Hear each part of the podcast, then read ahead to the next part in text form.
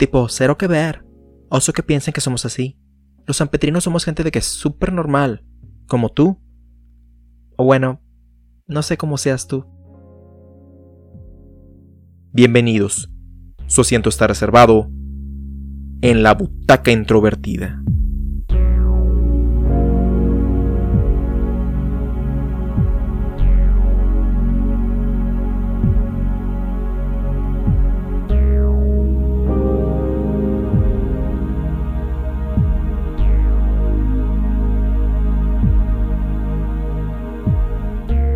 Cindy la Regia es una cinta estrenada en el año 2020, escrita por María Hinojosa y dirigida por Catalina Aguilar Mastreta junto a Santiago Limón, basados en la historieta creada por Ricardo Cucamonga.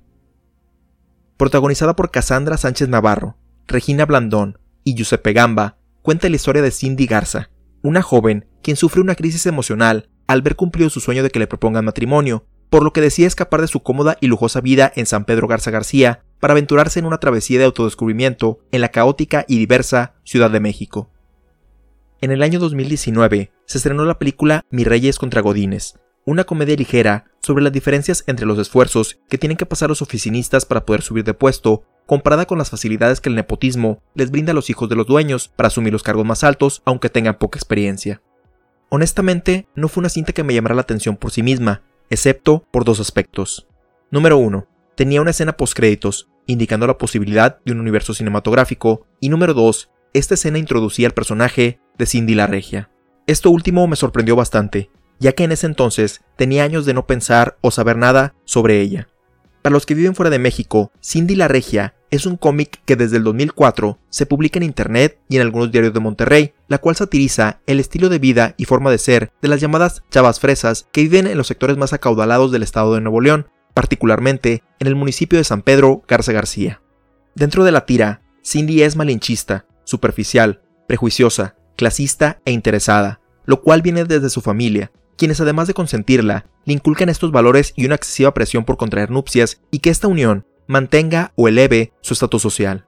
Siempre creí que esta tira era solamente popular en Monterrey y su área metropolitana, por lo que nunca creí que alguna vez hiciera una película inspirada en ella y menos realizada en live action, aunque considerando la tendencia de adaptar personajes de cómics a la pantalla grande, creo que era cuestión de tiempo que eso aplicara a un personaje como Cindy.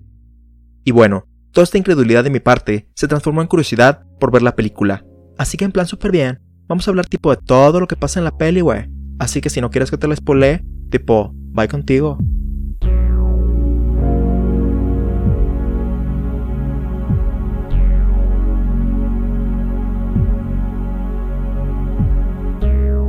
Monterrey es una de las principales ciudades industriales de todo México, así como ser el lugar que me vio nacer.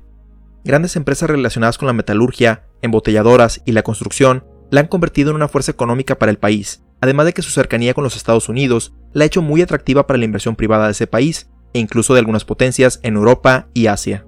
El crecimiento de la ciudad siempre ha sido constante, pero de unos 10 a 15 años, este ha sido exponencial, lo cual la ha convertido en una moderna metrópoli para vivir o bueno, al menos algunas partes de ella.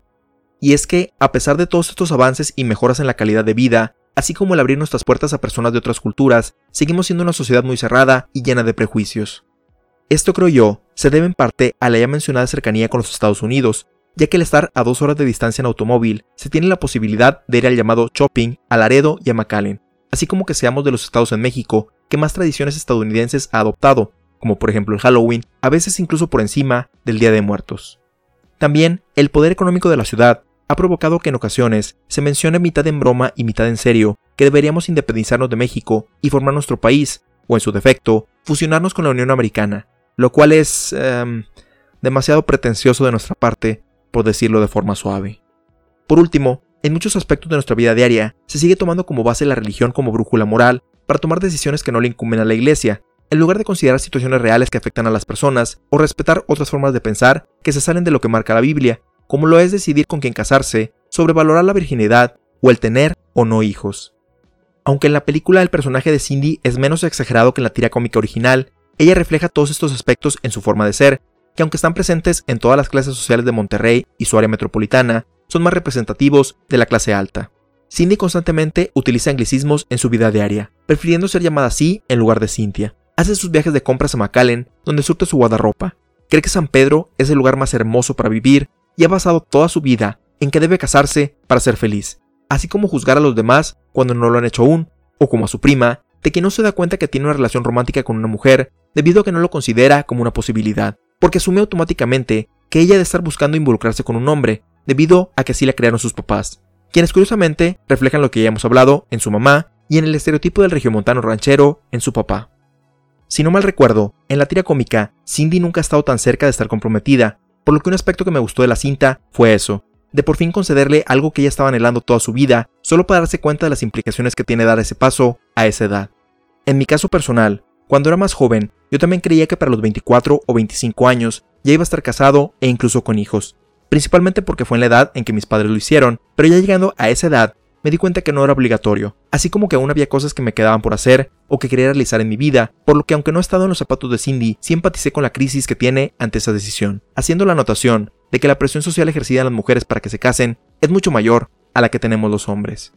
Los mismos factores que hacen que los regiomontanos presumamos que somos de aquí nos hacen chocar con las personas originarias de la Ciudad de México, debido a que allá, en general, son más abiertos en comparación.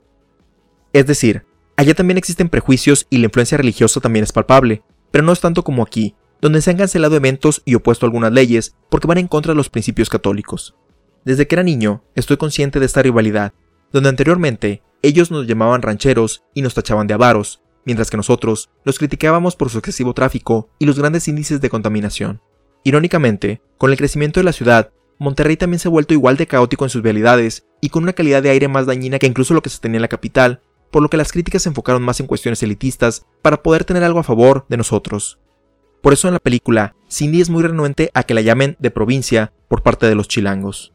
No quiero que me malentiendan, sí estoy orgulloso de ser de Monterrey y de la vida ahí, pero hay cosas muy frustrantes de cómo somos aquí de cerrados que me gustaría que cambiaran. Salirse del rancho que es Monterrey y su área metropolitana le ayudó a tomar otra perspectiva de la vida y que no todo gira en relación a nosotros, así como que casarse solo es, o puede ser, una parte de la vida y no el objetivo final. Aunque sí disfruté de la cinta, sí cae en lo mismo que cometen muchas películas mexicanas y americanas, de poner a personas de clase baja a ayudar a una de clase alta a mejorar su vida, lo cual es entre comillas realista, pero no es representativo de la vida de la mayoría de la audiencia. Una de las cosas que me hacía dudar ver la cinta era el hecho de que Cindy iba a ir a la Ciudad de México en lugar de que la historia se desarrollara en San Pedro Garza García por un aspecto en particular. San Pedro es no solamente el municipio más rico de Nuevo León, sino de toda América Latina. Y aunque sí es así de acaudalado como lo vemos en las pocas escenas de la película, contiene y colinda con algunas de las colonias más pobres del estado.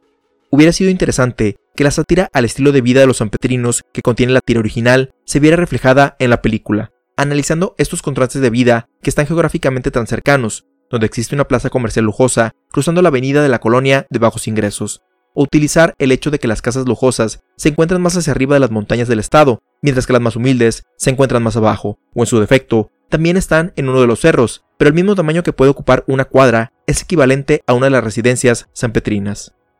Entonces me di cuenta que quería que Cindy la Regia fuera Parasite, pero ubicada en mi ciudad, lo cual es injusto para la producción mexicana y a la vez innecesario, debido a que el mensaje de la cinta coreana es suficientemente universal como para hacer la analogía en mi ciudad y mi experiencia al observar estas diferencias al interactuar en estos lugares que parecen de otro mundo, ubicados en el lugar donde nací.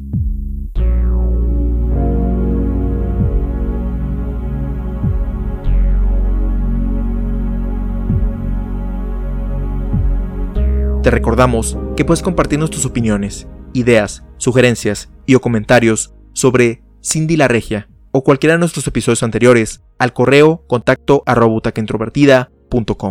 Puedes escuchar todos los episodios en butacaintrovertida.com, Spotify, Apple Podcasts, Google Podcasts, Stitcher, Tuning, entre otros, así como tener notificaciones de cuando se publican, suscribiéndote a nuestro RSS o en las redes sociales oficiales facebook.com diagonal introvertida e instagram.com diagonal introvertida. Si quieres ayudar a impulsar este podcast, déjanos una reseña positiva en Apple Podcast y compártelo con tus amigos en redes sociales. Hemos llegado al final de este episodio. Te esperamos en la próxima función, donde ya tienes tu asiento reservado en la butaca introvertida.